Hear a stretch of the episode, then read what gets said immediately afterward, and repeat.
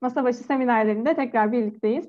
Bugün e, konuğumuz çok değerli Profesör Doktor Serdar Evren. Kendisi Ege Üniversitesi Astronomi Uzay Bilimleri bölümünden. E, şu an orada değil tabii ki korona günlerinde sosyal izolasyonda maalesef e, evlerimizde olduğumuz için. Bizi yine de yalnız bırakmadığı için, katıldığı için teşekkür ediyoruz. Hoş geldiniz hocam. Teşekkür ederim. E, bu etkinliğe davetinizden dolayı çok memnun oldum. Ee, dediğin gibi korona günlerinde kolay değil. Yani tüm dünyada bir pandemi var. ee, umarım her şey önümüzdeki aylarda çok daha iyi gider, sağlıklı olur. Evde kalalım. Olsun bir süre evinde tadını çıkarmış olalım. Bu tür etkinlikler de yapalım. Ee, davetinizden dolayı hakikaten teşekkür ediyorum. Şeyde isim de çok güzel, masa başı etkinlikleri diye. Bizde e, astronomi dünyasında belki başka şeylerde de vardır ama e, bir tabir var. Ne biliyor musun? Koltuk astronomisi. Böyle bir evet koltuk astronomisi diye bir terim vardır. Ne demek bu? Yani hiçbir teleskopla gökyüzü e, faaliyetine katılmadan yani dışarıya çıkıp bir şeyler yapmadan sadece bilgisayar başında değişik böyle e, bilgisayar programlarıyla ya da kitap okuyarak ya da işte bu tür söyleşilere katılarak e, yapılan etkinliklere deniyor. Koltuk astronomisi diye. Onun için şimdi siz bu afişi yapıp da bana yolladığınızda masa başı diye hemen o aklıma geldi. Aa dedim ne güzel. E, hakikaten çok güzel bir e, terim. E, bugün e, çok özel bir gün biliyorsun. Evet. Bugün Dünya Astronomi Günü. Evet. Astronomi Günü bugün.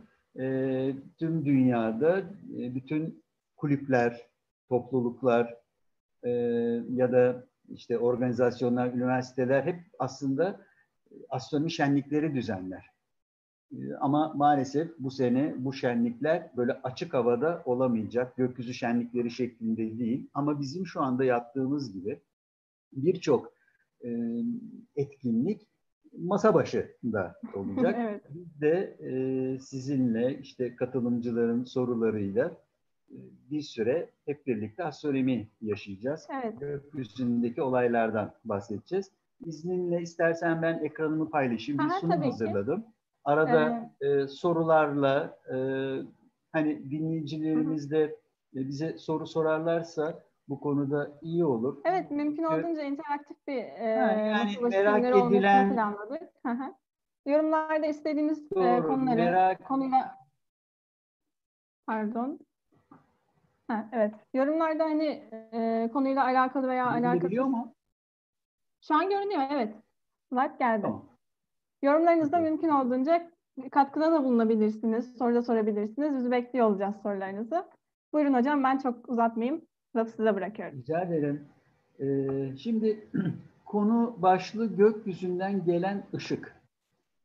Ee, neden böyle bir başlık seçtim?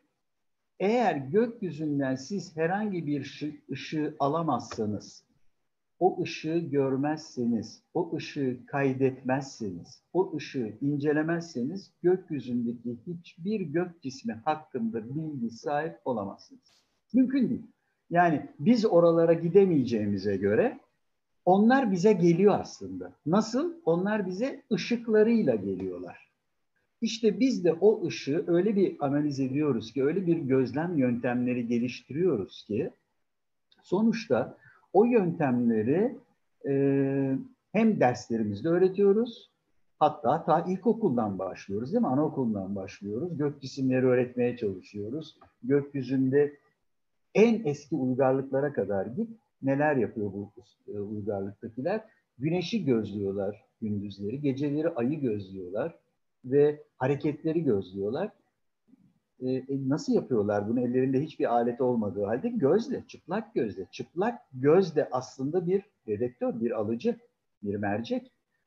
Gökyüzünden gelen ışığı bir şekilde kaydediyor ve senin onları görmeni sağlıyor. Yani o ışık olmadığında tamamen karanlık evet. olduğunda hiçbir şey görmüyorsun. Hocam astronominin güzelliği de aslında burada değil mi biraz da? Yani biz sadece hani hiçbir ekipmana, bir teknik e, atıyorum bir teleskopumuz bile olmadan sadece gözümüzle gözlem yaparak astronomiye yani içine girebiliyoruz. Bu gerçekten hani kesinlikle hani, kesinlikle sana katılıyorum. Evet. İlle de bakın astronomiyle uğraşmak için ya da okullarda Hani e, liselerde, ortaokulda kulüp faaliyetleri falan yapılıyor. Bazı okulların hatta büyük çoğunlukla okulların teleskobu yok. İlle de teleskop gerekmiyor. Zaten bir teleskobunuzun olduğunu düşünün. Teleskobunuz var. En iyi teleskobunuz var hatta. Alabileceğiniz en iyi teleskop var. Gökyüzünü bilmezsen, tanımazsan, nereye bakacağını bilmezsen o teleskop durur. Aynen öyle. Yani eskiden televizyonların üstüne böyle dantelli şeyler yapılırdı. Sen o devri bilmiyorsun evet, ama yok, yok, böyle küçüklükten biliyorum. e, televizyon üstüne dantel konurdu. Süresi geldiğinde basılırdı televizyona yayın yapardı. O te işte, teleskopun da üstüne dantel koyarsın. Aynen öyle. Çok doğru söylediniz hocam. Onun için baş köşede durması yerine önce bir gökyüzünü öğrenmek lazım. Peki nasıl yapılacak bu? Yani çıplak gözü geçtik. Bunu anladık. Birazdan zaten çıplak gözle neler yapacağımızı söyleyeceğim. Ama bizim için teleskop gerekiyor. Ülkemizdeki teleskop durumuna bakacak olursak üniversite rasathanelerimizde teleskoplar var. Ama bir tanesi var ki bizim göz bebeğimiz. O e, Antalya'da TÜBİTAK Ulusal Gözlemevi, kısaca TUB diye geçiyor. Bak burada o binaları görüyorsun. Şuradaki e, en tepedeki, burasının yüksekliği 2500 metreye yakın bir yükseklik. Burada e, şu büyük kubbenin içinde 150 santimetre çaplı teleskop var. Diğer küçük kubbelerde de daha küçük çaplı teleskoplar var. E, burası Antalya'dan e, yukarı doğru çıkılı işte Saklıkent mevkii var. Onun da üstüne telesiyejle falan çıkılıyor böyle bir yer. E, ve burada da binaları görüyorsunuz. Kalma binaları, konferans salonları, her türlü etkinlikler bu. Gözlem şenlikleri de burada yapılıyor. Sen hiç gözlem şenliğine katıldın mı? Ee, ben de bir iki sene önce katılımcıydım. Geçen sene de e, uzman yardımcısı olarak katılmıştım. Gerçekten yani Türkiye için bulunmaz bir nimet. Hani bu bütün katılımcılarımıza öneriyorum. E, her sene kura kurayla başvuruluyor. Çok fazla e, talep olduğu için. E, gerçekten muazzam bir etkinlik. Gece boyunca gözlem, gündüz boyunca sunumlar, etkinlikler. E, çok zengin bir etkinlik. Herkese tavsiye ediyorum. Gözlem evet, her sene yapılıyor. Çadırla gerçi e, kalınıyor ama evet, onun zevki de ayrı. Evet, e, astronomi evet. aşkıyla e, Hocam, hani, merak olanlar. TÜBİTAK'ta çok meşhur bir laf var, siz duymuşsunuzdur. Astronom üşümez, astronom yorulmaz, astronom uyumaz. Bak, bak o söz nereden çıktı biliyor musun? O söz bizden çıktı. Ee, Aa, çünkü 1996 yılında sen 1996 yılında Türkiye'de hiçbir astronomi faaliyetleri yokken bizim üniversite gözlem evinde amatör astronomlar yaz okulu başladı. Tamam Şu anda o ulusal gözlem evinde görevli olan, o etkinlikleri yürüten birçok hocamız, öğrencimiz hepsi bizim bölümden bu yaz okullarından geçti. Ve o zamanlar biz bu yaz okullarını yaparken oradaki gelen kişilere bir gök virüsünden bahsederdik. Şu anda çok meşhurdur o gök virüsü. Ondan bahsederdik ve hep orada bu dediğin şeyle herkesi uğurlardık. Bir hafta kalırlardı gözlemlerimizde. Astronom uyumaz, astronom yemez, işte astronom üşümez e, gibi e, böyle sloganlarımız vardı. Şimdi sen onu söyleyince çok hoşuma gitti. Bu 1996'da çıktı bu slogan. Biz çıkardık o sloganı üniversitemizde. İyi ki de çıkarmışsınız hocam. Hala devam ediyor. Hala da sürdürülüyor değil mi? Peki. Şimdi e, bu bizim ülkemizdeydi. E, şey de şu gösterdiğinizde başka bir yabancı bir ülkede. E, çok e, her ülkede büyük teleskop yok. Teleskopların kurulabilmesi için uygun koşullar gerekiyor. Yüksek dağlar gerekiyor. Bak dikkat ediyor musun fotoğrafa? Burada bulutlar var aşağıda. Çok yüksek. O bulutları, evet, e, o bulutların üstünde e, olacaksın ki hava açık olsun. Görüyorsunuz gökyüzünü pırıl pırıl bir hava var. Burada o açık havada, bulutsuz havada gök cisimlerini çok rahatlıkla gözleme şansınız var. Ama o bulutların altında belki de yağmur var. Orada yaşayanlar e, maalesef gökyüzünü göremiyorlar. Bu şekilde büyük teleskoplar böyle yüksek dağlara kurulur. Hem hava kirliliği de evet, hem hava kirliliği hem de e, ışık kirliliğinden de kurtulmuş oluyorsun. Dediğin gibi e, biliyorsun ki atmosfer katmanları en alt katman troposfer en yoğun, en pis olan katmandır. Eğer ne kadar çok yukarı çıkarsan o kadar çok pislikten, havanın yoğunluğundan kurtulmuş oluyorsun. E bu da ne demektir? Her bir göreceğin ışık çok daha sana e, soğurulması az, kırılması az, saçılması az olarak gelecek demektir. Peki gökyüzünü diyelim ki hava karardı. Gökyüzünü başladık izlemeye. E ne göreceğiz? Şöyle bak. Şimdi sen dünyada yaşıyorsun. Gökyüzü, gök küresi diye bir tanım var. Yani uzayın boşluğundasın. Gök, dünyamız uzayın boşluğunda.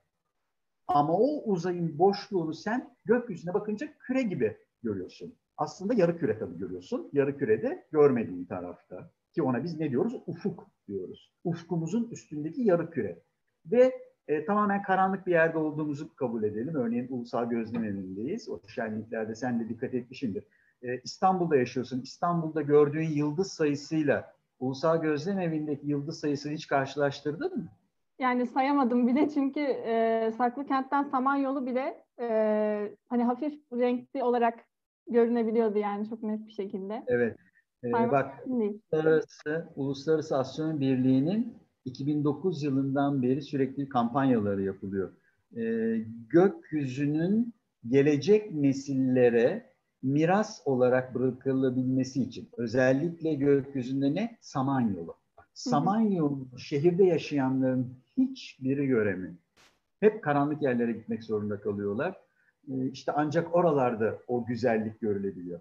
Neyse şimdi Samanyolu zaten gördüğümüz bütün yıldızlar şu ekranda da gördüğünüz bütün yıldızlar aslında Samanyolu'nun içindeki yıldızlar. Biz Samanyolu'nun tamamını görüyoruz. O gördüğü şey Samanyolu'nun kollarından biriydi sadece. Bütün yıldızlar orada. Ama biz uzaklıklarını fark edemiyoruz. Uzaklıklarını fark edebilmemiz için bizim olağanüstü bir güce sahip olmamız lazım. Böyle bir şey yok. Bizim gözümüz bunu algılayamaz. Çünkü bizden çok çok çok uzaktalar. Bak şimdi gök küresi o zaman nasıl bir tanım? Bir iz düşün.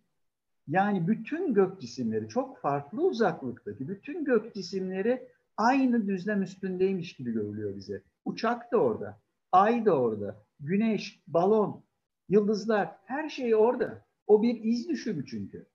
İşte bak buradaki görüntüde minik minik e, beyaz yıldızlar var. Ama o beyaz yıldızın her biri aslında ok işaretlerine dikkat edersen uzayın farklı derinliklerinde. Ama biz bunları gök küresi üstünde, gökyüzünde dip dibe gelmiş gibi görüyoruz.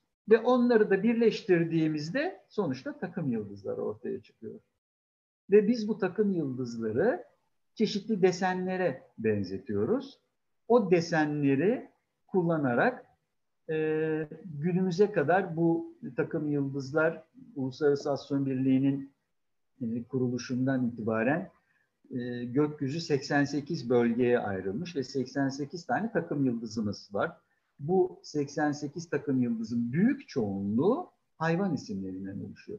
Çünkü çok eski uygarlıklardan itibaren bu gökyüzündeki o desenler, o şekiller hep insanların korktukları, taptıkları şeylere göre e, adlandırılmış ve o adlandırma sonucunda da hayvanlar hep daha ağırlıklı e, oluyorlar. İşte bu yıldızların, bu takım yıldızların oluşturduğu bir bütüne bakıyorsunuz aslında gökyüzünde. Hepsini bir miras görüyoruz. gibi düşünebiliriz bunu aslında. Efendim? Bir miras gibi düşünebiliriz bunu aslında bize eski e, uygarlıklardan kalan. Tabii ki. Ve bu gökyüzünün desenleri aslında öyle çok çok da çabuk değişmiyor. Neden diyeceksin? Çünkü e, Samanyolu, bu yıldızların hepsi Samanyolu'nun içinde. Samanyolu da daha sonraki slaytlarda var. Kendi ekseni etrafında bir hareket yapıyor. Bu hareket sayesinde yıldızlar birbirlerinden uzaklaşıyorlar, yakınlaşıyorlar. Hepsinin bir öz hareketi var. Yüz binli yıllarda o desenlerde değişimler oluyor. Bu kısa dönem içinde ki yaşayan insanlar bin yıl önce, iki bin yıl önce yaşayan insanlar aşağı yukarı hep aynı görüntüleri gökyüzünde görüyorlar. Dediğin gibi bir miras. Yani bin yıl önceki gökyüzüyle şimdiki gökyüzü arasında öyle çıplak göze çok rahat fark edebileceğimiz bir fark kesinlikle yok. Onun için hep aynı desenler görülüyor diyebiliriz. Şimdi de e, buna gelelim.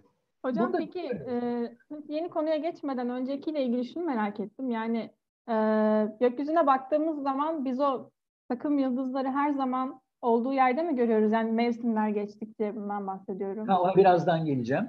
E, değil. E, şimdi bir bir günlük hareket vardır, bir de yıllık hareket vardır.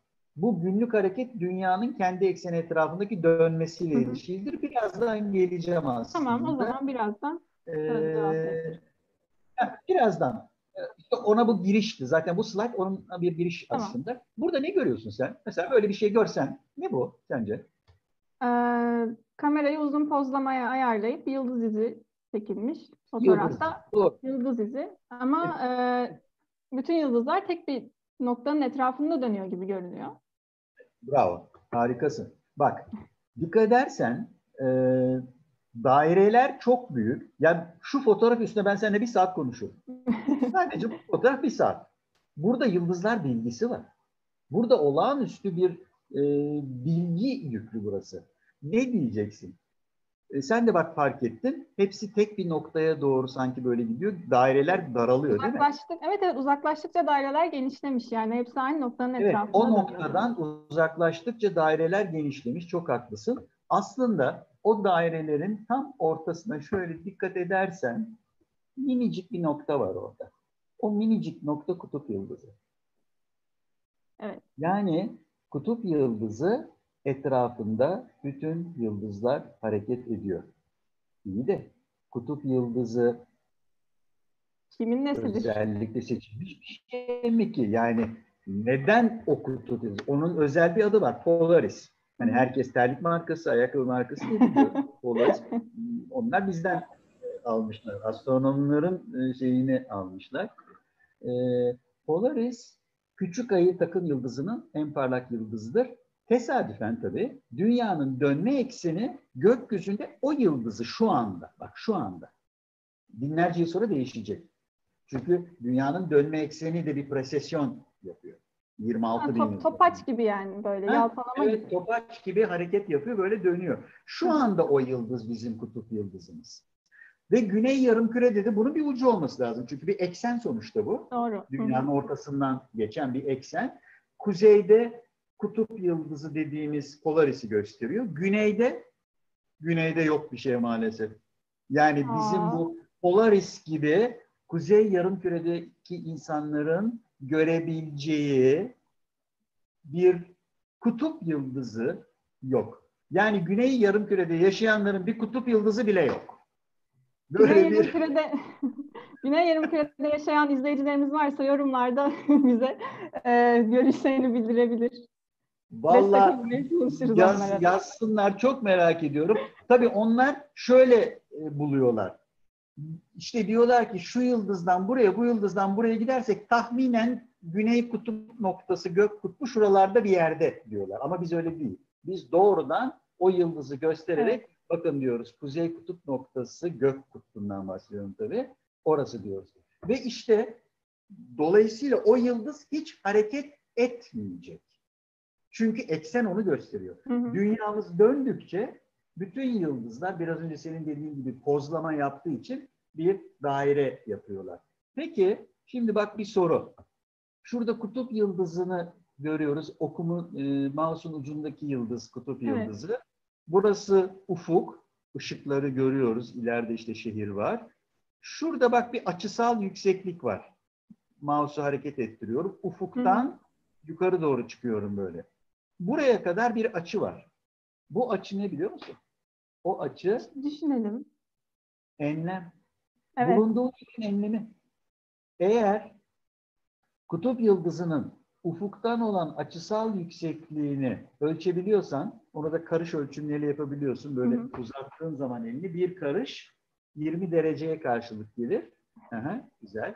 Yumruğunu böyle yaparsan bu iki kenar arası 10 dereceye karşılık gelir.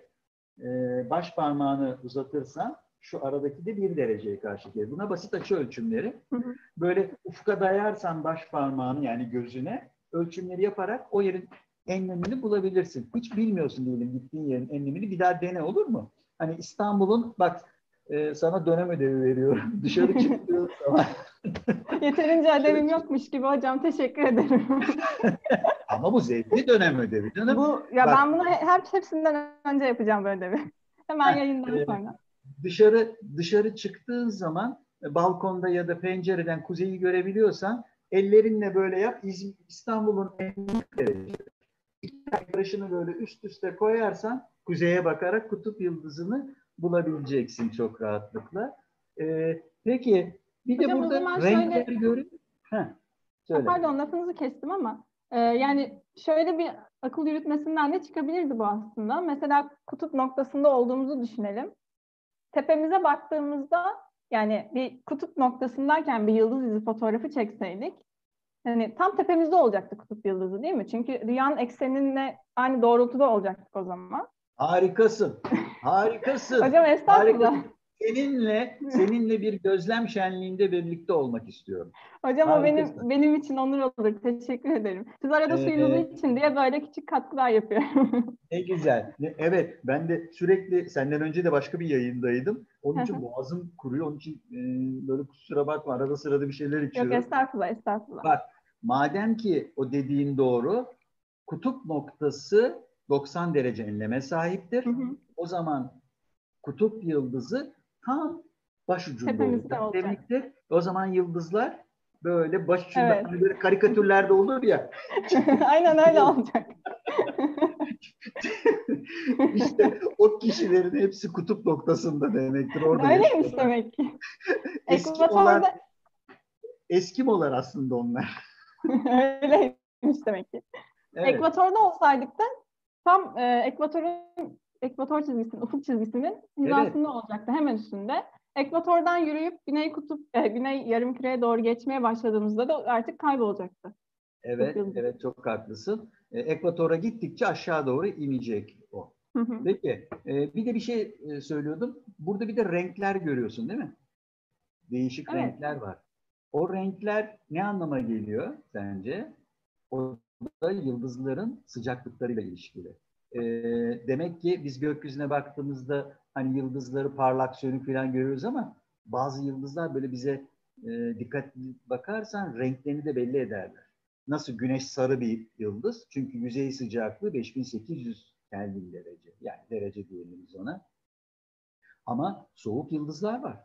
Onlar kırmızı renge sahipler. Sıcak yıldızlarda mavi beyaz gibi. İşte bak burada artık sen böyle bir fotoğraf çekerek hangisi sıcak yıldız, hangisi soğuk yıldız bunları anlayabiliyorsun. Peki. Şimdi biraz önceki konumuz hani e, takım yıldızlar yer değiştirir mi diyordun ona geliyoruz. Dünyamız güneş etrafında dolanma hareketi yapıyor ama aynı zamanda kendi ekseni etrafında da dönüyor. Ay da bizim etrafımızda dolanıyor. O da kendi ekseni etrafında dönüyor. Bak şimdi ne olacak? Şimdi Güneş bizim sistemimizin yıldızı. Dünyamız e, bir gezegen, Güneş'in etrafında dolanıyor. Burada onu temsil etmişiz. Dünyamız Güneş etrafında böyle dolanırken her dünyamızın karanlık tarafı, gündüz tarafı değil bu fotoğraf ama şöyle gözünde canlandır. Dünyayı böyle sola doğru saatin dönme yönünün tersinde şöyle hareket ettir. Mevsimler, aylar ilerledikçe her seferinde e, dünyadan, karanlık taraftan gökyüzüne bakan kişiler farklı takım yıldızlar görecek. Örneğin şu andaki konumda, tam şu andaki konumda bak, görüntüdeki konumda. Gece tarafında olan kişi gökyüzünde neleri görecek? Mesela burada ne diyor? E, January, February. Yani Ocak, Şubat için kurulmuş. O aylarda gökyüzüne bakanlar Aquarius, Kova, Pisces, balıklar takım yıldızlarını görüyorlar. Aslında e, bunların ne olduğunu birazdan geleceğim. Daha devam edelim. Mart-Nisan ayında bakanlar eğer birazcık sola doğru hareket ettirirsek hı. dünyamızı Aries, Koç takım yıldızını görüyor. Biraz daha gidersek April, May, Nisan, Mayıs aylarında yani bugünler bak. Taurus yani boğa takım yıldızını görüyor. Sonra işte Mayıs, Haziran Gemini, İkizler, Cancer, Yengeç, Aslan, Başak, Terazi, devam ediyor. Aa, bunlar ne?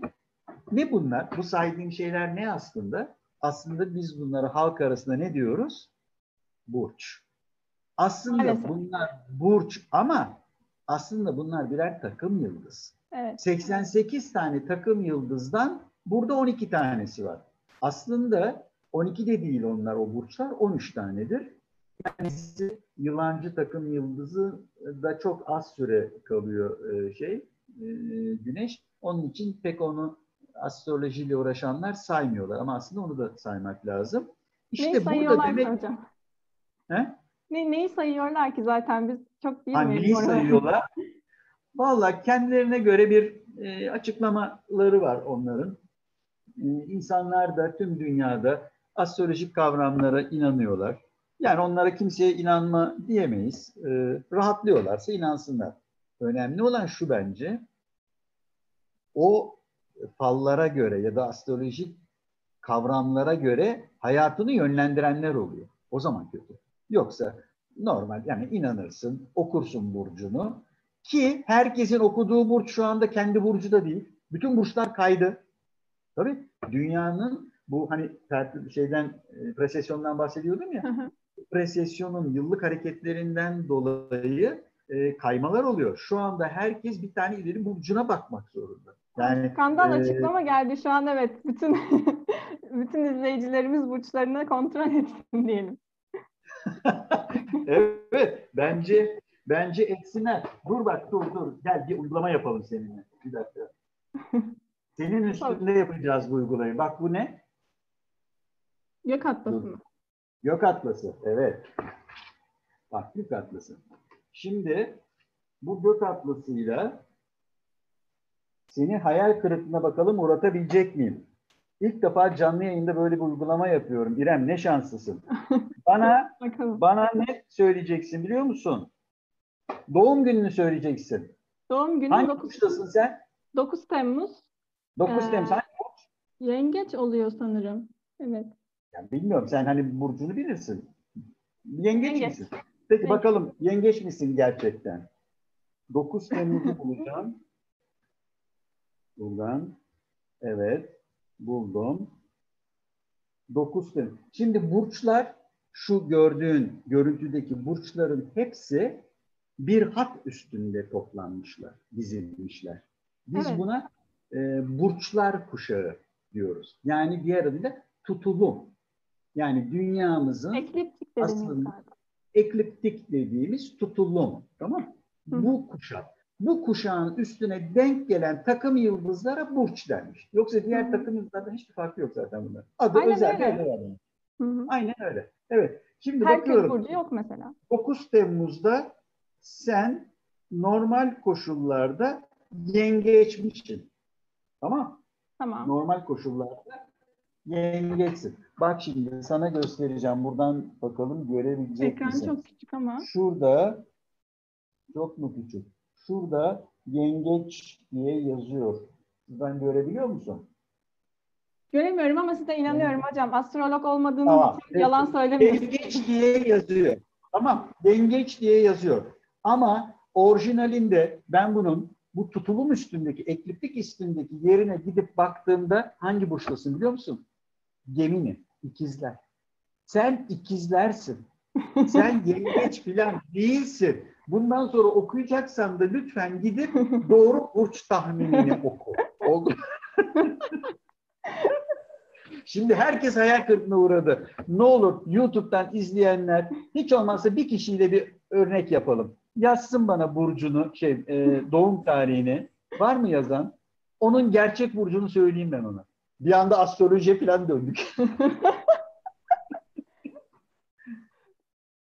Var mı yazan?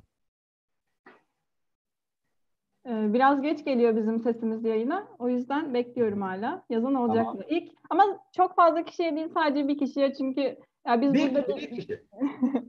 evet. Bir kişi. Doğum tarihini yazabilir mi biri? 5 Ocak. 5 Ocak. Hemen buluyorum. 5 Ocak buldum. 5 Ocak'ta Oğlak diye görünüyor. Ama, oğlak görünüyormuş tamam. Evet. E, o da yazsın Oğlak mıymış? Normalinde Oğlak olması lazım. Oğlak mısın Berkay normalde?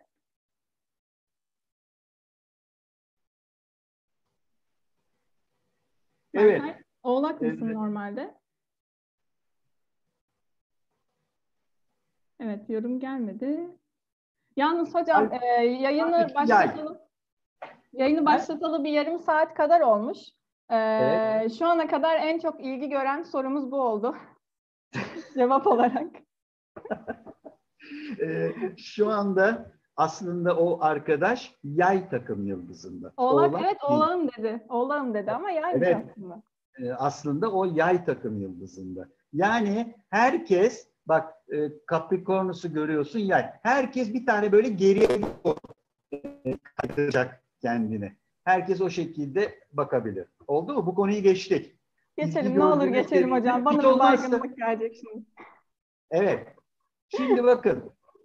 Bu da gökyüzünde o biraz önce gösterdiğim takım yıldızların mitolojik görüntüleri. Bu mitolojik görüntüleri işte eski çağlardan itibaren e, insanlar hep e, oluşturmuşlar. Günümüzde de bunlar kullanıyor. Örneğin akrep takım yıldızı yaz aylarında görülüyor. Çok e, ilginç bir takım yıldızdır ve e, niye? Çünkü o akrebin kalbi var bak tam şurada. Antares bir Evet, dev yıldızdır. Antares. Güneşten güneşten daha soğuktur ve yaz aylarında o kadar güzel bu çizgilerle yeşil çizgilerle gösterilen yer görünüyor gökyüzünde. Onun için herkese tavsiye ederim. Güney yönüne doğru baktıklarında yaz aylarında Temmuz Ağustos gibi bunu görebilirler.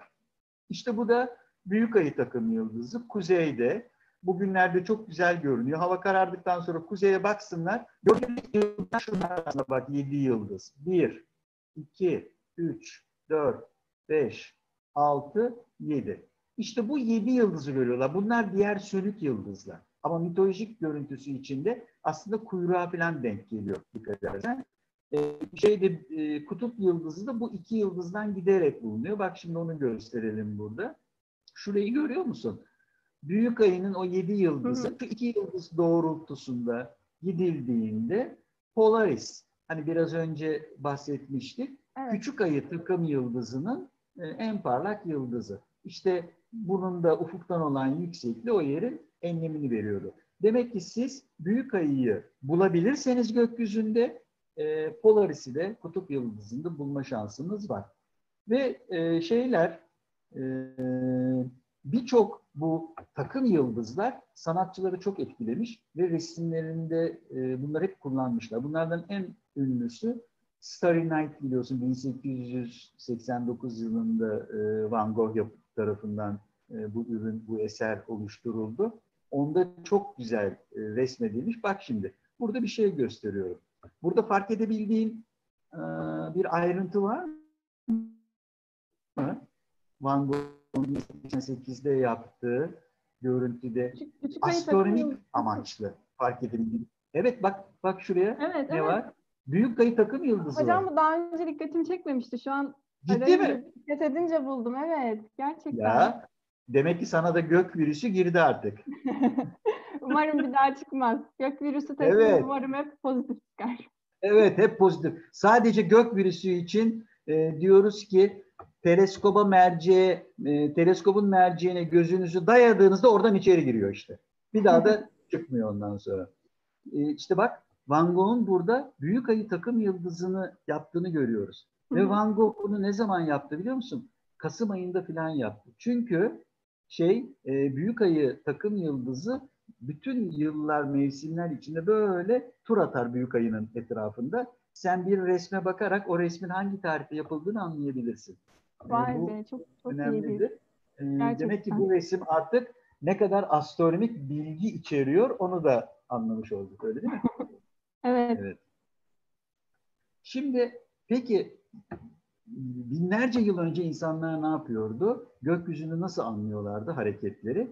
İşte bak şuradaki gibi anlıyorlardı. Stonehenge İngiltere'de çok meşhurdur. Bu taşlar böyle dizilmiş. Acaba niye? Dizilmesinin bir nedeni var mı? Var.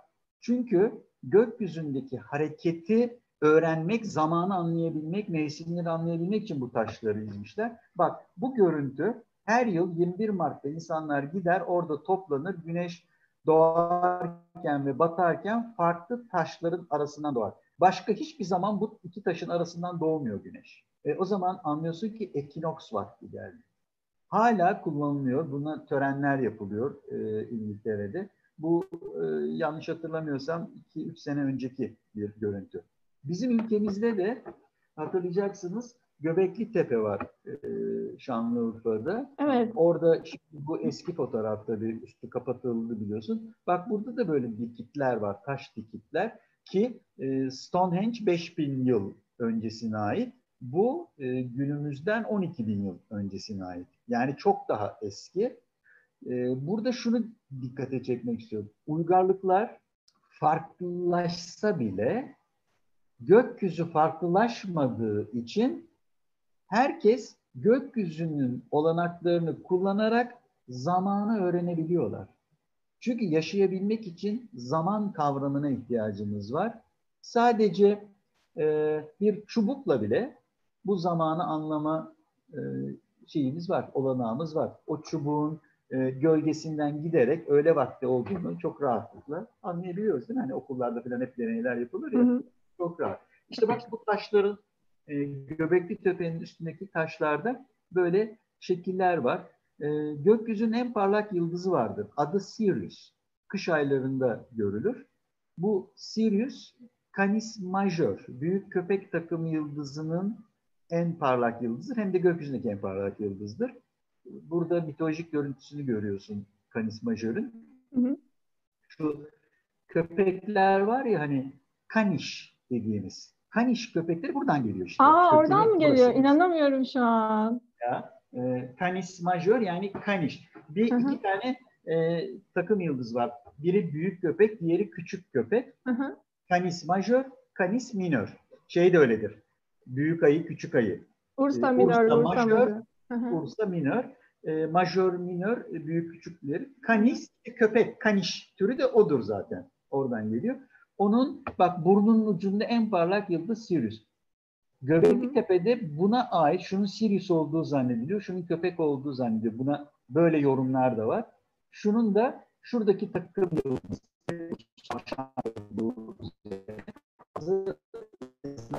e, bu şekilde e, astronomiye yönelik çizimler olduğu, gökyüzüne bakarak astronomiyi algıladıklarına ait çizimler olduğu bize söyleniyor.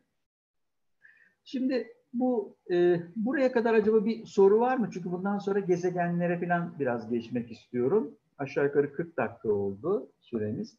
Ee, evet, izleyicilerimizden soru varsa buraya kadar alabiliriz. Ee, yani hocam şunu e, sorabilirim aslında. Yani biz e, kendi başımıza bir herhangi bir aracı olmadan çıplak gözle gözlem yaptığımızda e, hani takım yıldızları ayırt edebiliriz, e, gezegenleri görebiliriz e, gökyüzünde. Peki e, mesela çok parlak yıldızlar da var dediğiniz gibi Sirius gibi, Vega gibi. E, onlar çoğu zaman çoğu gezegenden çok daha parlak olabiliyorlar. Hmm, Biz bunu çıplak gözle nasıl ayırt edebiliriz? Acaba ben şu an Jüpiter'i mi görüyorum, Vega'yı mı görüyorum? Anladım. Bak bir iki tane şey var. Birincisi e, Güneş'in gökyüzünde izlediği yol aslında dünyamızın güneş etrafında hareket olur. Biz onu algılayamıyoruz ya kendimizin hareketi. Ee, güneşin gökyüzündeki görünür hareketi yani o yolu izle doğudan batıya doğru gökyüzünde bir yol izliyor. O yol aslında tutulum, ekliptik dediğimiz şey. Hani zodyak da dediğimiz şey. Burçlar kuşağı o yol üstünde yer alır. Ee, sadece bizim gezegenimiz değil, bütün gezegenler aynı düzlem üzerinde hareket ediyor. Yani biz güneş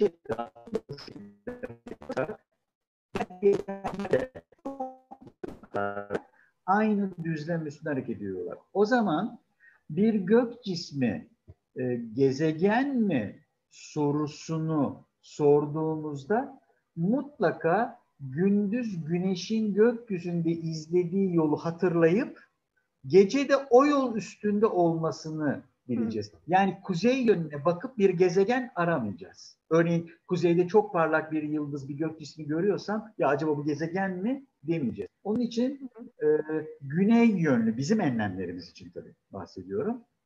Doğudan batıya doğru aşağı yukarı güney e, güneye daha yakın olmak üzere geçen bir hat üstünde toplanır.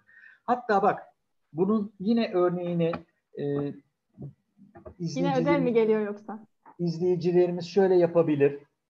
E, bugün İzmir'de şöyle bakıyorum dışarı. Hava biraz bulutlu. Hmm, Şu an Antalya'da da bulutlu. Çok güzel. İstanbul nasıl bilmiyorum. Ee, sabah belki hava açabilir. Değilse bile sorun değil. Birkaç gün sonra da olur. Sabah güneş doğmadan önce hazır Ramazan'da hani erken kalkılıp e, işte savur vakti falan e, şeyde güneş doğmadan önce güney doğu yönüne doğru bakarsanız üç tane parlak bir sıra halinde e, yıldız gök cismi göreceksiniz. Yıldız değil onlar. En alttaki ufka yakın olan Mars. Sonra Satürn, sonra Jüpiter. Bir hat üstündeler. İşte o hat aslında tutulum hattı. Ekliptik hat. Hı hı. Ee, yani güneş de sonra doğduğunda o hat üstünden devam edecek. Bir de hmm, başka ayırt edilebilecek şey e dediğin gibi birçok gezegen teleskopla ancak görülebiliyor. Mesela Uranüs'tür, Neptün'dür, e, işte Plüto sınıflama dışı kaldı ama o. Ama diğerleri e, en güzeli bence bu hattı takip etmek. Başka bir evet. taraflara bakmadan o hattı takip etmek. Hocam bir soru geldi şimdi izleyicilerden. Ee, Sirius'un form değiştirme özelliği var mı? Ne değiştirme? Form değiştirme. Formdan kasıt e, değişen yıldız anlamında mı sordu acaba? Ha. E, şu anda Sirius henüz bu, şimdi Sirius bir çift yıldız aslında. Şu anda çıplak gözle görülen yıldız kısa bir zaman içinde bir şey yani onun birkaç milyar ömrü var form değişikliği yapması için. Ama onun mesela yoldaş yıldızı var etrafında birlikte dolanıyorlar. O bir beyaz cüce. Beyaz cüce ne demek? Güneş gibi bir yıldızın öldükten sonra geriye bıraktığı kalıntı yıldız. Hı hı. Yani güneşimiz de ileride dış katmanlarını uzaya atacak, gezegenimsi bulutsu olacak ve geriye beyaz cüce bırakacak. Ama bu 4,5 milyar yıl sonra olacak. İşte şeyde Sirius'un o yoldaş yıldızı bir beyaz cüce. Çok sıcak bir yıldızdır. Ama e, çıplak gözle görme şansımız yok. Onun için şu anda Sirius'te bir form değişikliği yok. Ama başka bir parlak yıldız var. Kış aylarında yine görülen Sirius'le birlikte Betelgeuse. O kırmızı bir yıldız, dev bir yıldız. E, bu sene özellikle Eylül ayından beri parlaklığı hep söndü. Sonra bugünlerde işte geçtiğimiz e, bir ay içinde hı hı. tekrar eski parlaklığına kavuştu. Bunun sebebi onun değişen bir yıldız olması. Değişen hı. yıldız evet. E, çünkü zaten gökyüzünde gördüğümüz birçok yıldız hep değişen yıldız. Parlaklığı değişiyor. Evet. Kimini böyle çıplak gözle fark edebiliyoruz. Kimini fark edemiyoruz. Betelgeuse çok parlak olduğu için rahatlıkla gözümüzün dikkatini alan değişikliği fark edebileceğimiz bir yıldız. Bir de zaten parlak olduğu için çok ilgi uyandıran bir yıldız. Kırmızı da bir yıldız. Onun için Betelgeuse hemen böyle insana bir çarpıcı geliyor. Hele birazcık gökyüzüne meraklıysan ya geçen sene Betelgeuse bu kadar sönük değildi falan diyebiliyoruz. Hı hı. Devam Peki. edebiliriz hocam isterseniz tamam. gezegenlere. Bu dünyamız e, uzaydan alınan görüntüsü, uzay araçlarından, uydulardan. E, ülkemizi de görüyoruz. Bu beyazlıklar tamamen e, atmosferdeki bulutlar. Bu da önünden geçen ay. Bak şimdi burada çok ilginç bir e, durum söz konusu.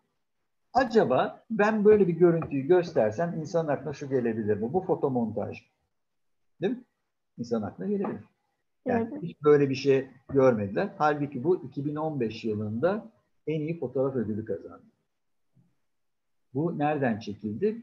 Dünyayı yaklaşık bir buçuk milyon kilometre uzaktan gözleyen bir meteoroloji uydusu tarafından çekildi. Ay, şimdi bak bir buçuk milyon kilometre. Ay bizden 384 bin kilometre uzakta. Uydu 5 kat daha uzaktı. İşte uydu meteorolojik verileri kayıt yaparken bir ara bir baktı ay önünden geçiyor. Ve hemen e, işte bu zaten bir kere olmuyor birkaç kere hep oluyor zaten bu olay. E, ama burada ilginçlik, acaba sen fark edebilecek misin? E, nedir buradaki ilginç olay? Aslında Hocam, bir dünya aklıma... tutulması var. Dünya tutulması. Ha, dünya tutulması. evet, bir dünya tutulması var da ayla ilgili fark edeceğim bir e, böyle bir şeyler var mı? Ayla Hocam şöyle düşünüyorum. Şimdi biz dünyadan baktığımız, yani dünyadan aya baktığımız zaman e, bir kütle çekim kilidi şeklinde bir olay var. Yani biz ayın her zaman aynı yüzünü görüyoruz. Yani dünya, ay bizim etrafımızda dönerken aynı zamanda kendi etrafında dönmemiş oluyor. Doğru mu söyledim? Bir yanlışım varsa. Ay bizim etrafımızda dönerken demeyelim, dolanırken. Dolan, dolanırken. Dönme, dolanma. Ha, evet evet doğru dolanırken. Ay kendi ekseni etrafındaki dönme dönemiyle bizim etrafımızdaki dolanma dönemi birbirine eşit olduğu ha, için evet, evet. Eksik için, ifade ettim doğru. İçin ne oluyor böyle bir durumda? Yani biz ayın hep aynı yüzünü görmüş oluyoruz evet. aslında. Ayın hep bize bakan yüzünü görüyoruz. Evet. Halbuki burada ne var? Hiç görmediğimiz yüzünü görüyoruz. Burada. Evet, arka yüzünü. Genelde de yanlış kullanılır bu terim. Karanlık yüzünü derler. İşte bak görüyoruz. Karanlık olsa. Aydınlık. Demek ki evet. karanlık yüzü diye bir terim yoktur. Hı.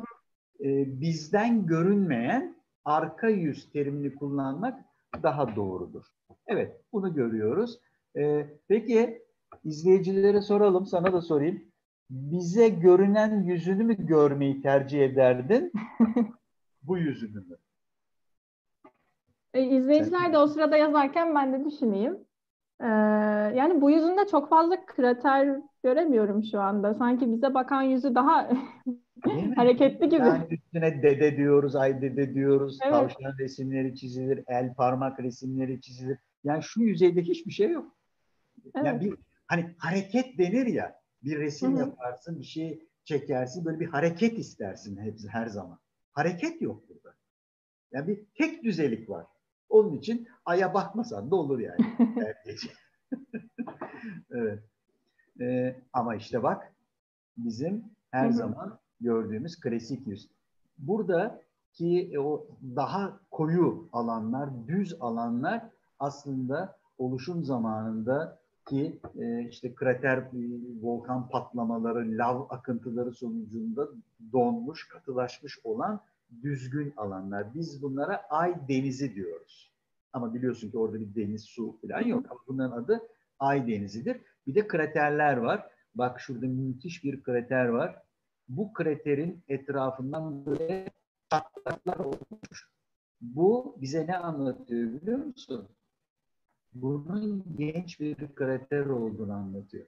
Ya da şu kraterin genç bir krater Aa. olduğunu.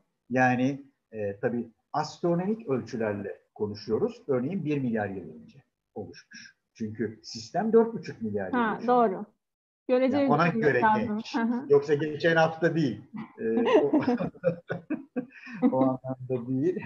Astronomide Bak, bu ölçülere alışmak lazım sanırım zaman ha, Evet. Yani astronom zaten halk arasında da şöyle söylenmez mi? Yani ne kadar astronomik fiyat. Evet doğru. Değil mi? Hı hı. İşte buradaki astronomik fiyat hani böyle bir anda düşünemeyeceğimiz tarz e, bir şey. Bak mesela bu e, mouse'un ucundaki krater ya da şuradaki kraterin etrafında hiç öyle çizgiler yok. Demek ki bunların hepsi yaşlı kraterler. Ama bunlar daha genç. Bunun en güzel örneği çocuklar şöyle yapabilir. Dümdüz buz tabakası oluyor ya İzmir'de pek buz tutmuyor ama İstanbul, gerçi İstanbul'da da bugünlerde e, şey, bu sene hiç öyle bir buz olmadı. Buz olsun elinize taş alın, fırlatın. Ne olur o buz böyle bir oyuk olur. Krater. Etraf. İki hafta sonra o buzun üstüne git bak. Yüzey koşullarından dolayı o buz tekrar böyle eski halini alır, dümdüz olur. Şimdi bu da onun gibi bir şey. Aslında güneş rüzgarı, güneşten çıkan yüksek enerjili o parçacıklar gezegenler arası ortama doğru akıyor ve gezegenlerin yalıyor. Özellikle burada atmosfer de yok. Atmosfer olmadığı için ne oluyor? O kraterler sürekli aşınarak sonuçta eski krater haline geçmiş oluyor. Yani bunlar da 1-2 milyar yıl sonra diğer kraterler gibi olacak. İşte bu da güneşimiz. E, sistemdeki tek yıldız. E, bu özel filtrelerle çekilmiş olan bir görüntü tabii ki. Ama e, şu bir teleskop varsa evinizde ya da bir yerlerden buluyorsanız mutlaka filtre takmak zorundasınız. Eğer bir filtreniz olmazsa bakmayınız. Son bakışınız olur. Hı hı. Çünkü e, teleskop bir odaklama yapıyor. Odaklama yaptığı için muazzam bir enerji o göz e, göze dayadığınız anda gözünüz görmez, kalıcı hasar oluşur, son bakışınız olur. İşte böyle bir cisim bu.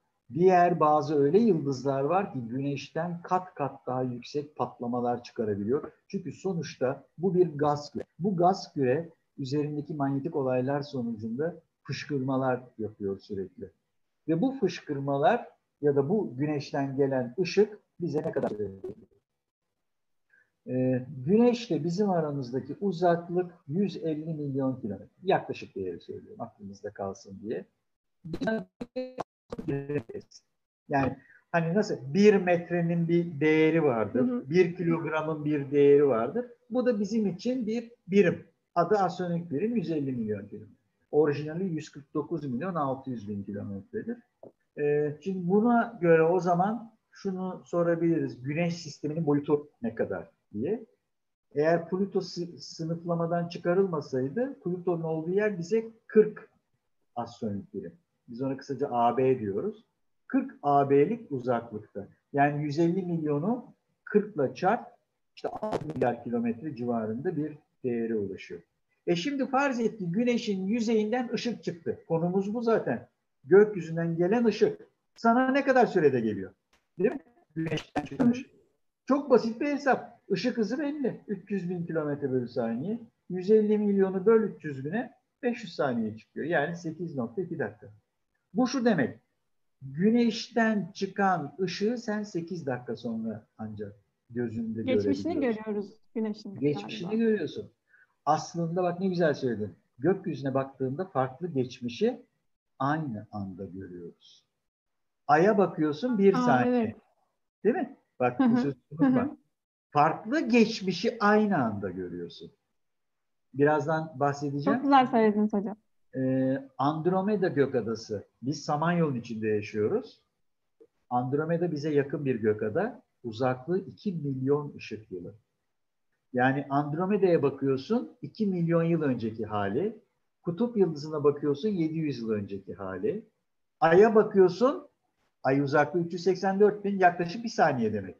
Bir saniyeden gelen ışık. İşte Venüs'e bakıyorsun şu kadar zamanda gelen ışık. Jüpiter'e bakıyorsun bu kadar zamanda. Farklı geçmişi aynı anda görüyorsun. Korkunç bir şey bu. Yani e, aslında bak günlük yaşantımıza taşıyalım bunu. Bir evin içinde, bir odanın içinde bir bebek olsun, bir genç olsun, senin gibi. Bir orta yaş yetişkin olsun, yaşlı olsun. Dört nesil, beş nesili aynı anda görebiliyorsun değil mi? Onun gibi düşün. Hı hı. Halbuki her birinin yaşı farklı. Aynı olay. Evet. Ee, ama farklı geçmişi aynı anda görmek gibi. Bak bakalım bu e, bu patlamalar, bu e, güneş üstünden çıkan e, şeyler, fışkırmalar, jet akıntılar dünya ile karşılaştırıldığında nasıl? Bak dünyamıza ne kadar. Korkunç bir şey. Ne kadar bizden büyük bir e, cismin 150 milyon kadar sadece yakınındayız. Çok çok e, farklı bir ölçek bu. Bu güneş patlamalarının Bu da güneş sisteminin diğer güneş patlamaları. Şimdi güneş bir gaz küre. E, güneşin içinde e, manyetik yapılar var. Bu manyetik yapılar hmm, yani şöyle diyelim bütün nükleer reaksiyonlar güneşin merkezinde oluyor.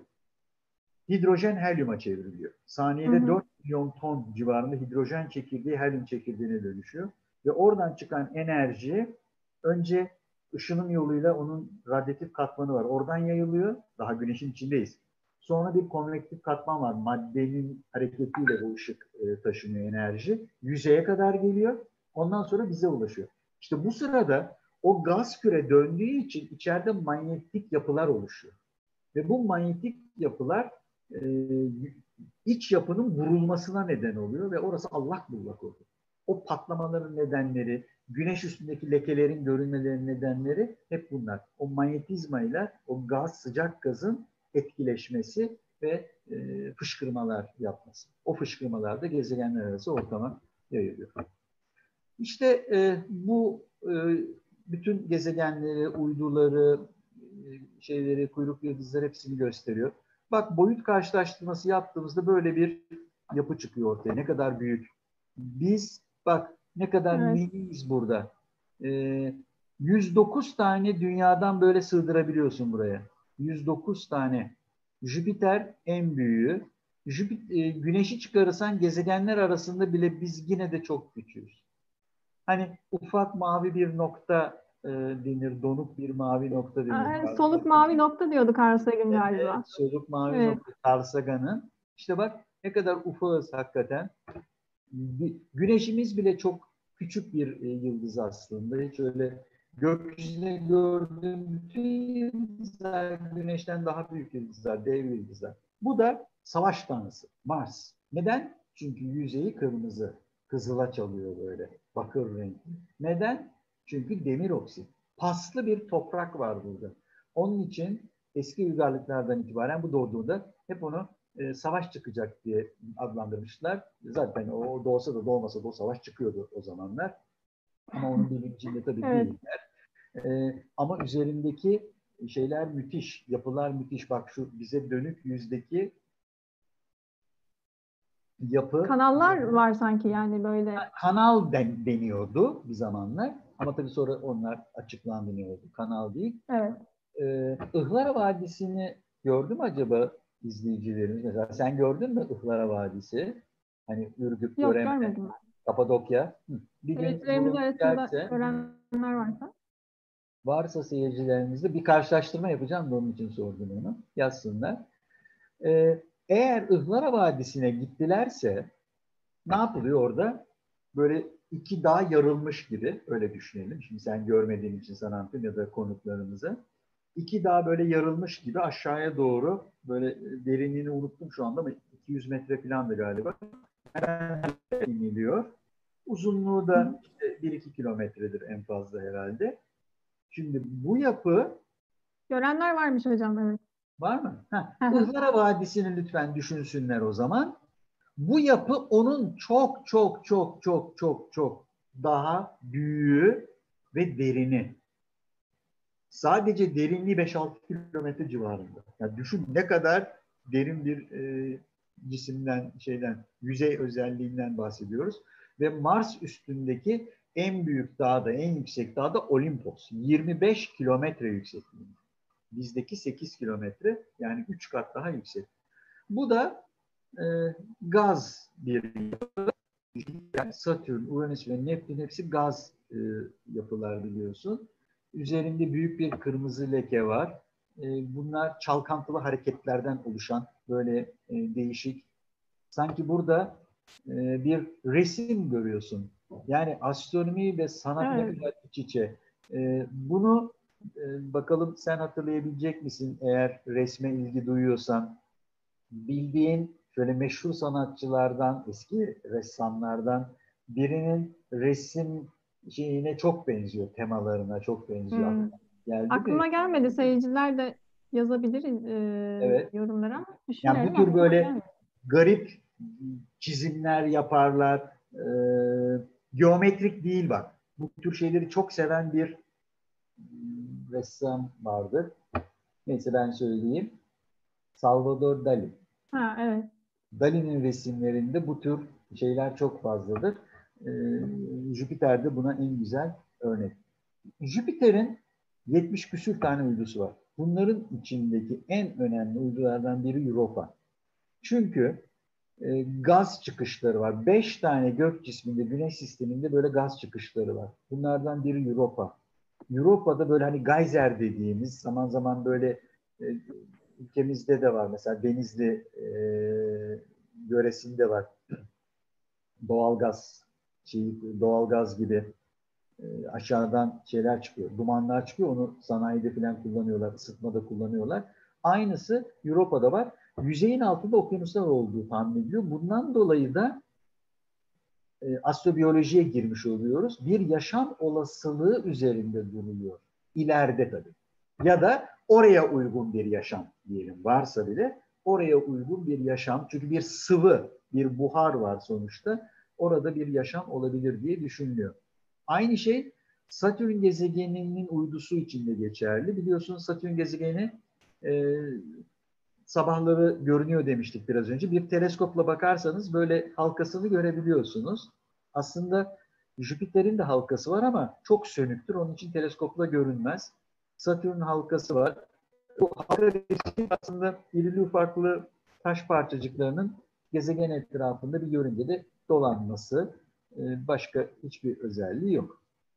İşte Satürn'ün en büyük uydusu Titan'ın yüzeyi. Titan'da şu anda metan denizler bulundu. Basbaya deniz, metan ama. Sıvı metandan oluşan denizler. Niye bu kadar çok önemli diyeceksin bu konu? Dünyamızın oluşum zamanında e, aynı formattaymış. Yani metan denizler varmış o zaman dünya yüzeyinde de. İleride sonra azot oluştu atmosferde. Onun tabii ayrı şeyleri var. Hmm, şeyden volkanlardan çıkan gazın birikmesi. Ama bu da var işin içinde. Şunu öngörüyorlar. Aşağı yukarı 2-2,5 milyar yıl sonra Titan yüzeyinde yaşanabilecek bir atmosfer oluşabilir. Bu metan 2,5 milyar yıl sonra böyle bir durum oluşabilir diye görüşler var. Ama tabii şu andaki teknolojiyle biz oraya 7 yılda gidebiliyoruz. Yani Cassini uzay aracı buraya gitti. Hı hı. 7 e, yıl ancak sürüyor Satürn'e gitmek. Böyle uzun. Artık daha da dışarı açılıyoruz. Güneş sisteminden çıktık. Samanyolu işte biraz önce bahsettiğimiz Samanyolu'nun müthiş kolu burada. Ve her taraf yıldız. Bu Samanyolu'nda gördüğünüz bu kadar yoğunlaşan yerler daha ziyade yıldızların birlikte o kol dediğimiz kısımlara denk geliyor. Ve işte Samanyolu Gökadası. Yaklaşık 300 milyar yıldız var içinde. Her bir nokta burada birer yıldız. Güneş de aşağı yukarı bak şöyle bir konumda duruyor. Biz güneşin etrafındaki bir yörüngede çok abartarak da burada yapıyorum. Dolanıyoruz. Hı hı. Onun içindir ki böyle dolanırken geceye denk gelen yerlerde e, hep farklı yıldızlar, farklı desenler görüyoruz. Ama Samanyolu acaba e, şey mi? Nedir o? Durağan mı? Hayır. Samanyolu'da bir gök cismi ve kendi ekseni etrafında dönüyor. 250 milyon yılda bir turunu tamamlıyor. Yani Güneş şu hareketi buradan buraya gelmeyi 250 milyon yılda yapıyor. Ve bütün yıldızlar bu hareketi yaptığı için minik minik böyle birbirlerine doğru yaklaşma uzaklaşmalar oluyor.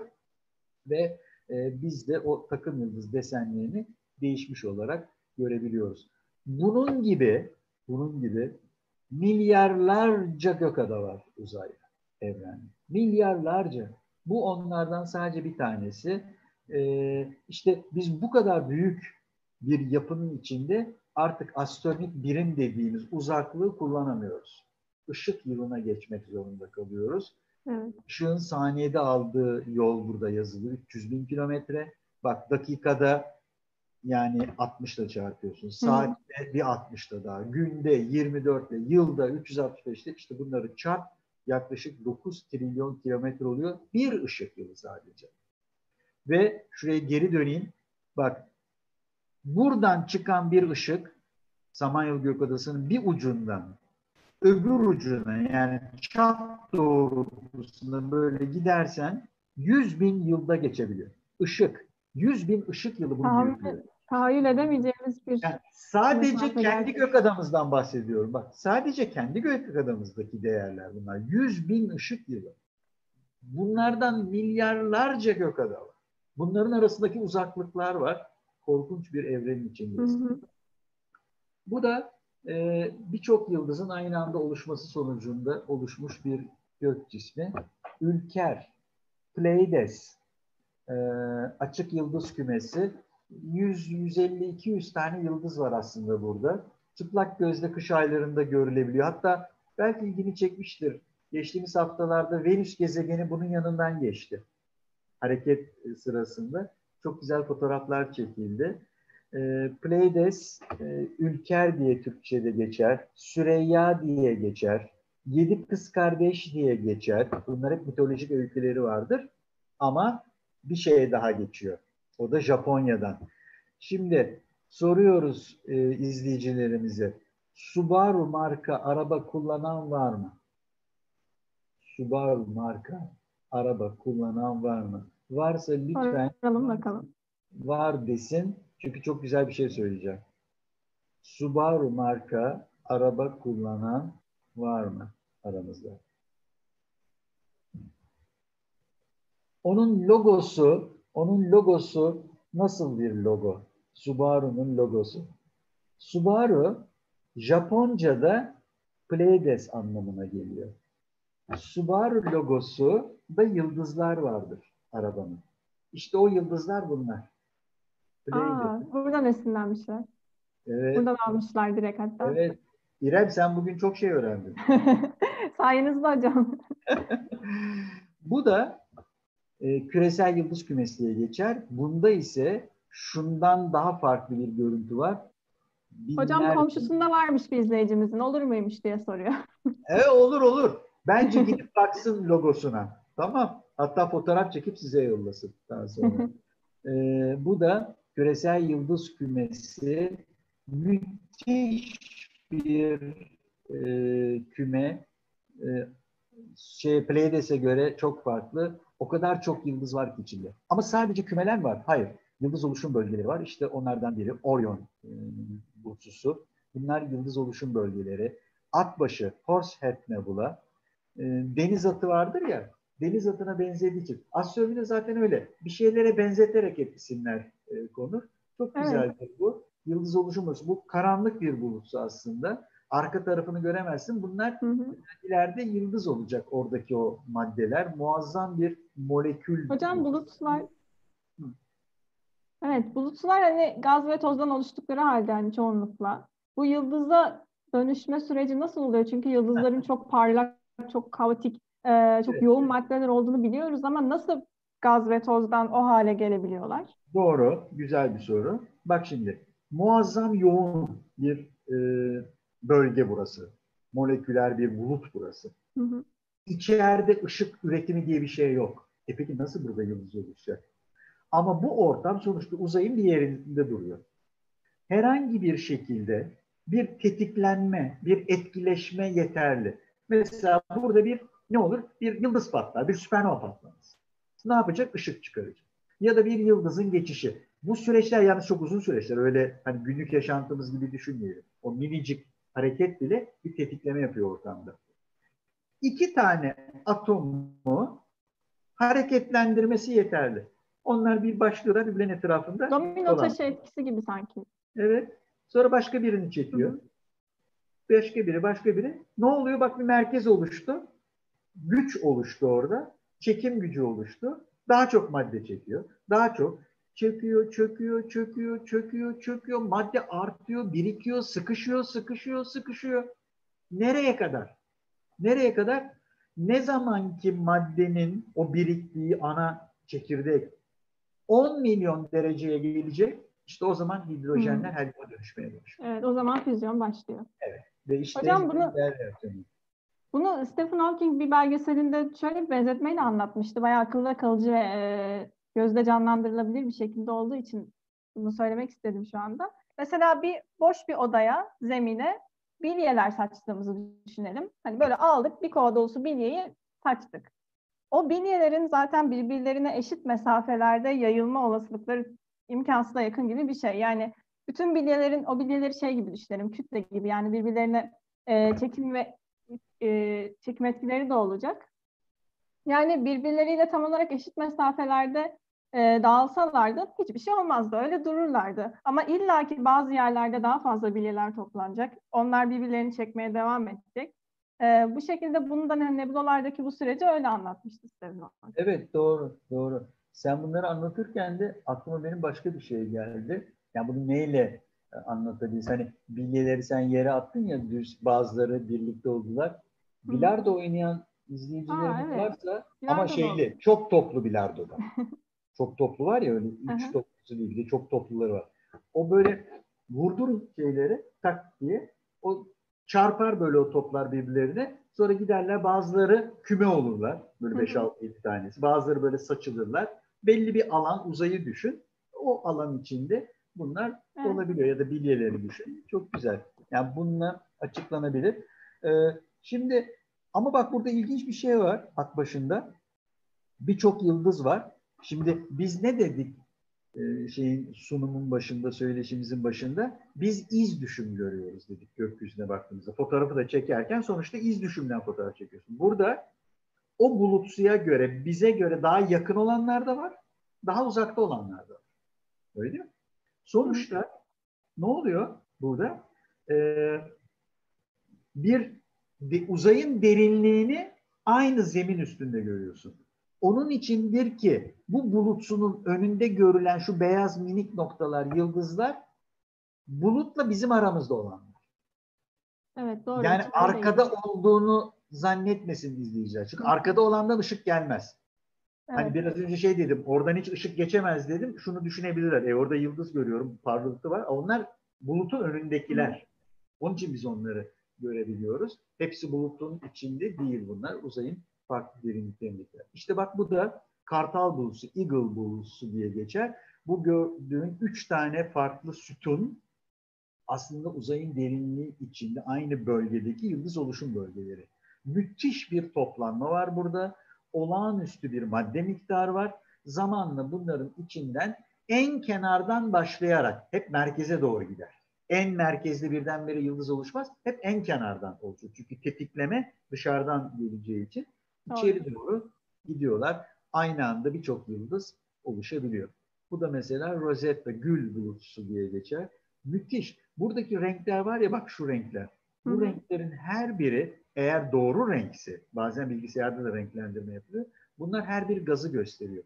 Ne zamanki bir fotoğraf hidrojen gazı olduğunu anlıyor hidrojen bu gazı verir. Her bir renk işte oksijendir, e, her birinin farklı farklı renkleri var. Şeye de benziyor bu. Hani aurora dediğimiz kutup ışımaları olur ya. Aa, e, evet. Kuzey ülkelerde enlemli.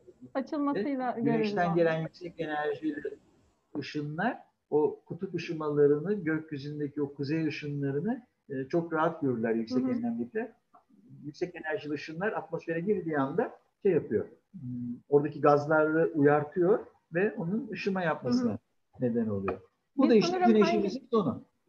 E, biz sanırım hangi e, galakside, hangi bulutsuda ya da hangi gezegende hangi elementlerin olduğunu bu şekilde anlayabiliyoruz değil mi hocam? Yani tayf analizi yaparak. Tabii tabii tabii. Çünkü Yıldızların, yani her elementin kendine özgü özelliği mutlaka, olduğu için. Mutlaka her bir e, geçiş, zaten bu ışık dediğin şey sonuçta bir dalga boyu. Evet. Yani belli bir düzeyden belli bir düzeye geçiş ya da geri dönüş. E, her birinin kimlik kartı. Nasıl bizim evet. hep herkesin aynı ya da barkod okutuyor. En güzeli o. Barkod. Barkod dediğin şey aslında takip çizgileri gibi. Aynen öyle. Bu barkodu evet. okuttuğunda blink çıkıyor sana ne oldu. Biz de oradan anlıyoruz. Hı hı. Bu fotoğrafını, tayfını tabii aldığımızda o tayf çizgileri sana bütün dökümü yapıyor. Üstünde bakıyorsun ha hidrojen varmış, helyum varmış, varmış, azot. Her şeyi yapabiliyorsun. Onların hareketli olup olmaması, o çizgiler mesela hareketliyse yıldızın hareket ettiğini anlıyorsun. Hı hı. Dönemli değişiyorsa bir şeyin etrafında dolandığını anlıyorsun. Ee, yani dediğin gibi tarif çizgilerinin her şey çıkıyor. Bu güneşimizin sonu böyle olacak. Tabii bu kendisi değil, bu halka bulutsu başka bir şey. İşte bak ortada bir tane minik beyaz bir şey var. O beyaz cüce. Yani güneş de öldükten sonra böyle geriye bırakacak. Hı hı. Bunlar dış katmanlarını fırlatmış, atmış. Ama tabii biz o aşamaya gelinceye kadar güneşin içinde kalacağız. Bu e, bize en yakın gökada ama maalesef güney yarımküreden görülüyor. Burada çok büyük kargaşa yaratıyor. En yakın gökada dendiğinde herkes Andromeda der. Değil. Kuzey yarımkürede yaşayanlar için Andromeda. Bu Güney yarım kürede görülen o büyük e, Magellan bu seferleri eskiden yaparken okyanusta gökyüzünde iki tane böyle yan yana bulut gibi şey bulmuş. Sonra anlaşılmış onların ne olduğu. Adına da büyük ve küçük 160 bin ışık yılıdır. Ee, Güney yarım küreye bir tur olursa bunları çok merak ediyorum. İşte bu da Güney Kuzey yarım küreden. Gerçekten e, beni de meraklandırıyor hocam. Hani Kuzey yarım kürede gördüğümüz gökyüzünden çok daha farklı e, hangi takım yıldızlar, hangi hani kutup yıldızının olmadığı bir gökyüzü görmek aslında isterdim ben de evet. Şey, bir tane tur düzenleyin de ben de geleyim. tamam bir sonraki kulüp etkinliğimizi bulduk o zaman. Güney yarım küre gökyüzü. Evet. Peki Andromeda'da e, diğer bir gök adamız bize en yakın olanlardan 2 milyon ışık yılı. Ama gök adalar sakin durmuyorlar. Birbirlerinin içine gidiyorlar. Andromeda'da ileride Samanyolu'yla çarpışacak. Birbirinin içinden geçecek. Birbirlerine doğru yaklaşıyorlar şu anda. Ama bir kıyametinden olmayacak. Çünkü ikisi de o kadar büyük ki. Yıldızlar birbirlerinin arasından böyle hani parmakların geçer gibi geçecek. Tabii çarpışanlar olabilir. Ama bir olay olmayacak. Ama tabii ikisinin de şekli değişecek. Yeni bir gökada şekli ortaya çıkacak. İşte burada onu görüyoruz. Valla benim sunum bu kadar İrem. Sorularınız varsa e, Hocam çok teşekkür ederiz. Gerçekten çok bir faydalı. Saat, ufuk açıcı. Bir saat 20 dakika oldu. Evet. Çok keyif aldım ben Sanattan de. arkeolojiye, e, oradan kozmolojiye yani atlamadığımız dal kalmadı ama çok faydalı oldu hocam. Çok teşekkür ederiz. Ee, bizim seyircilerimizin yazdığı e, hani sunumda çok bizim konularımızla alakalı olmayan soruları şimdi dönebiliriz. Evet. Ee, Albert Einstein'ın Birinci Dünya Savaşı sırasında kanıtladığı ışığın kütle çekimi etkisiyle kırılmasını açıklayabilir misiniz? Işığın kütle çekimi etkisiyle kırılmasını soruyorlar. Daha fizik ağırlıklı bir soru. Ee, ışığın genel görelilikte yani soruyu anlamadım. Işığın kırıl... Mesela Einstein'ın e, şeyi var. Bu hmm, şeyi anlatayım mesela. Fotoelektrik olay dediğimiz yani ışığın parçacık özellik gösterdiğini e, ortaya çıkaran bir deney vardır. Nedir o deney? Şimdi ışık e, şeye gelir, bizim fototüp dediğimiz alıcılar vardır. O fototüp dediğimiz alıcılar metal yüzeylere sahiptir. Hı hı. Foton gelir o metale çarpar, enerjisini bırakır ve oradan elektron koparır. Ne oldu bak? O ışık gelen foton aslında parçacık bıraktı dışarı. Elektron çıkardı. Farklı farklı yan yana dizilmiş birçok metal parçası vardır. Bunlar çarpa çarpa çarpa çarpa katlanmış elektron dışarı çıkarır ve bir elektrik akımı üretilir. Sen o elektrik akımının şiddetini ölçerek yıldızın ne kadarlık parlaklığa sahip olduğunu anlarsın. Yani böyle bir şey vardır. E, parçacık özelliği gösterdiğini anladığımız bir deney vardı ama diğer taraf soruyu pek anlayamadım. Onun için onu cevaplayamayacağım. Ee, tamam. Soruyu soran izleyicimiz e, tekrardan şey yaparsa ona döneriz geri. Bir sonraki sorumuz da şöyleydi. Bazı uzay fotoğrafları bozulmuş ışığın işlenmesiyle oluşuyor diye okudum. Bu süreci anlatabilir misiniz? Bozulmuş ışığın işlenmesi şimdi şöyle şeyler var. Bir kere gözlem yaparken yer atmosferi var. Bizim için en büyük engel bu. Yer atmosferine giren ışık bir soğuruluyor, iki saçılıyor, üç kırılıyor. Yani bütün bu optik olayları yaşıyor. Ee, onun için adaptif optik diye sistemler vardır. Bu adaptif optik sistemler sayesinde o teleskopların arkasına takılır ve e, ne yapılır? Sanki yıldız tek bir odakmış gibi e, algılattırılır o alete ki o saçılmalardan kurtulalım diye. E, ya da bunların işte bilgisayarlarda programları yapılır. O bilgisayar programlarıyla bu şeylerden de kurtulur. Ama sadece bu da yetmiyor. Yer atmosferine dışarı çıktığımız andan itibaren bu sefer yıldızlar arası madde var. Yıldızlar arası maddede de ışık soğuruluyor. Ve bu ışığın soğurulmasını da bizim ayıklamamız lazım. Yani şöyle düşün. Sen bir yıldızı gözlüyorsun ama o yıldız senden o kadar çok uzakta ki sana gelinceye kadar birçok yıldızlar arası maddenin içinden hani biraz önce e, bahsettik işte bulutsular dedik. Hı hı. E, örneğin o biraz önce gösterdiğim bulutun arkasında hemen bulutunun kenarında olup arka doğrultuda olan bir yıldız olabilir. Bu e, ne yapacak? Bir soğurulma yapacak. İşte bunu da yine tayftan giderek anlayabiliyoruz.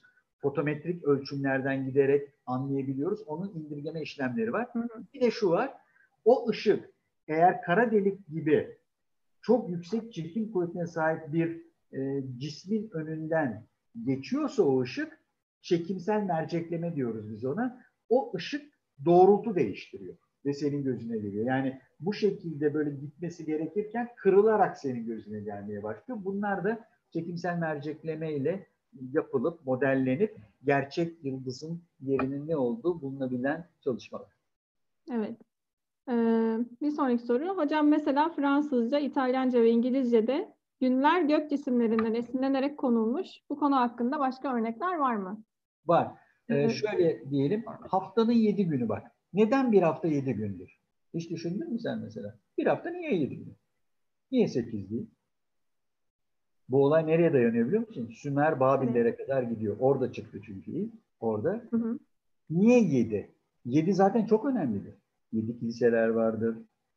Yedi kat gökyüzü vardır. Yani yedi sayısı hep önemlidir. Bütün uygarlıklarda hep önemlidir. Yedi sayısı. Gezegen sayısıyla alakalı mı?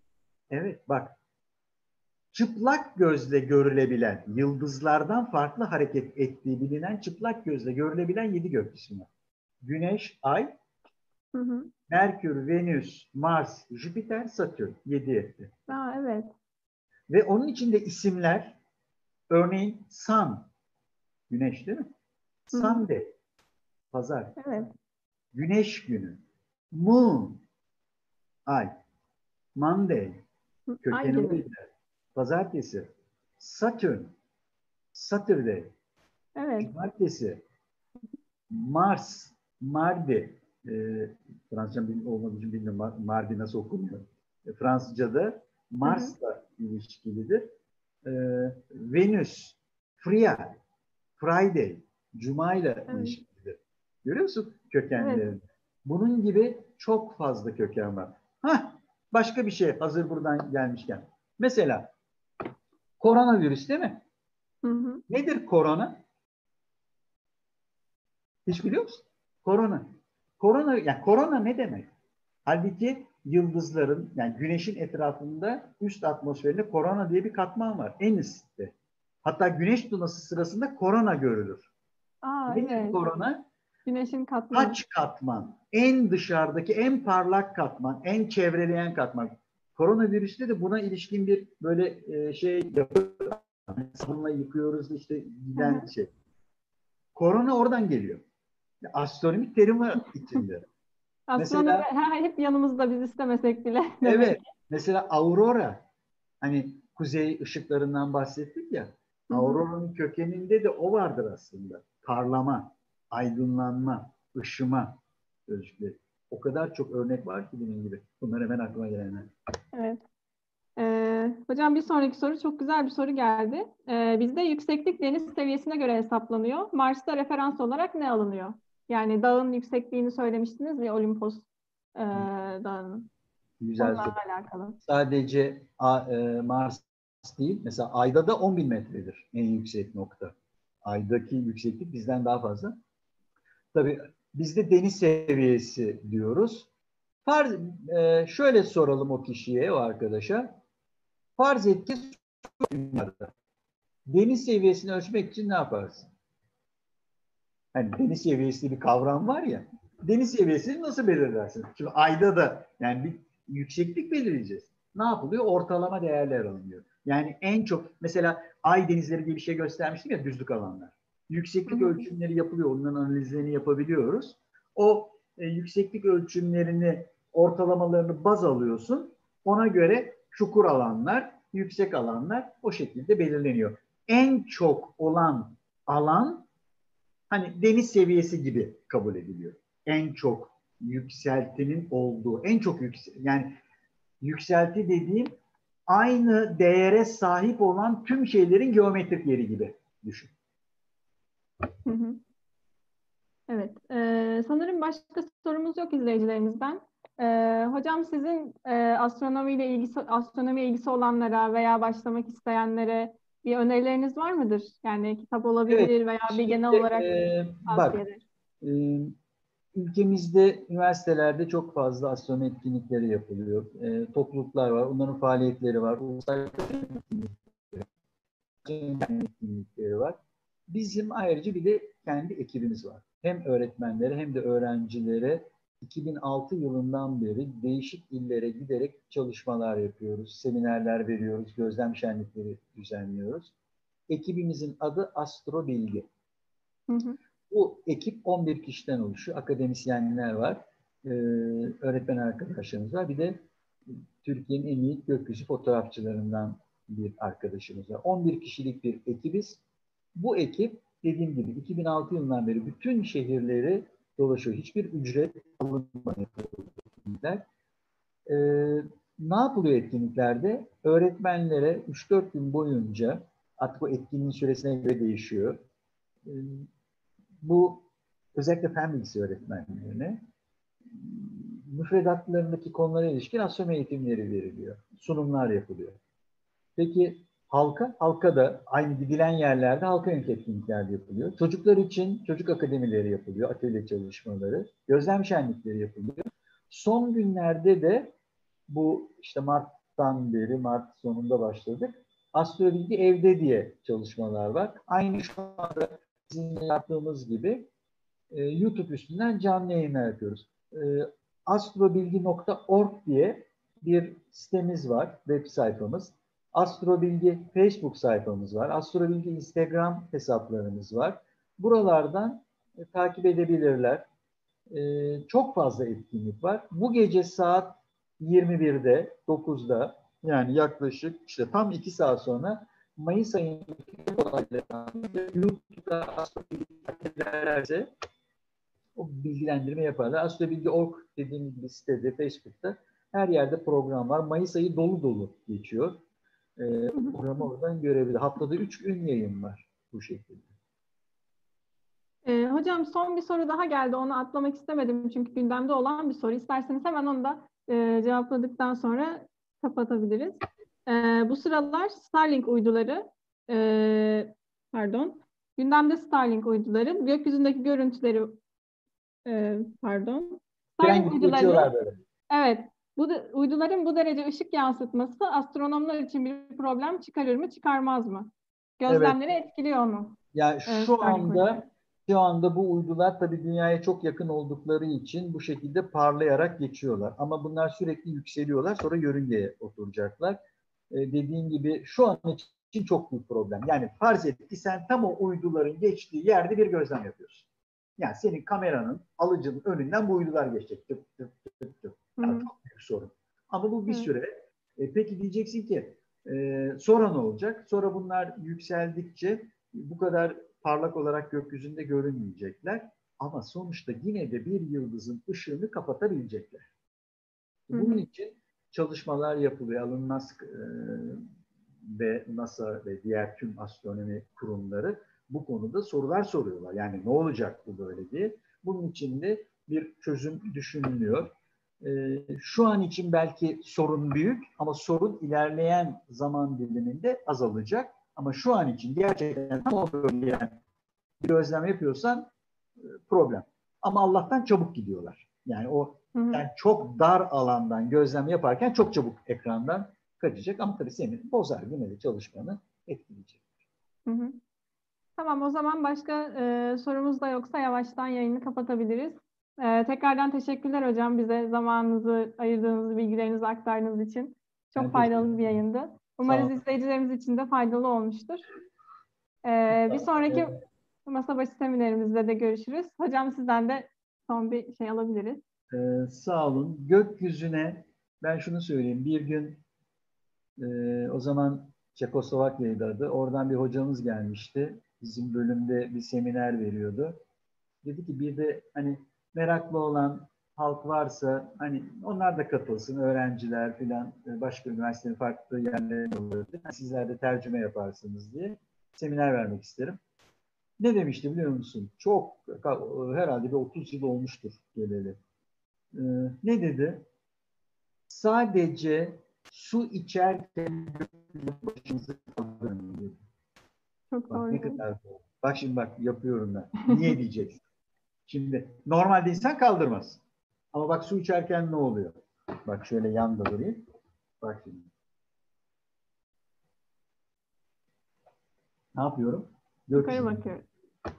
İşte sadece su içerken gökyüzüne bakmayın demiş. Bu da hoşuma gitti ki yukarıda bir şey var. Bambaşka bir, hayat var. yaşam var. Yani bir zenginlik var. Bu yaşam derken e, yaşamdan bahsetmiyorum. Hı hı. Bir hareket var. Bu bütün uygarlıkları yönlendiren bir hareket. Uygarlıkları yönlendiren gök cisimleri var yukarıda. Onun için gökyüzüsü kalmayın. Korona değil ama gök virüsü girsin size. Evet, gökyüzünden kopmayalım. Herkese e, astronomi dolu günler diliyoruz. Teşekkürler. Teşekkür.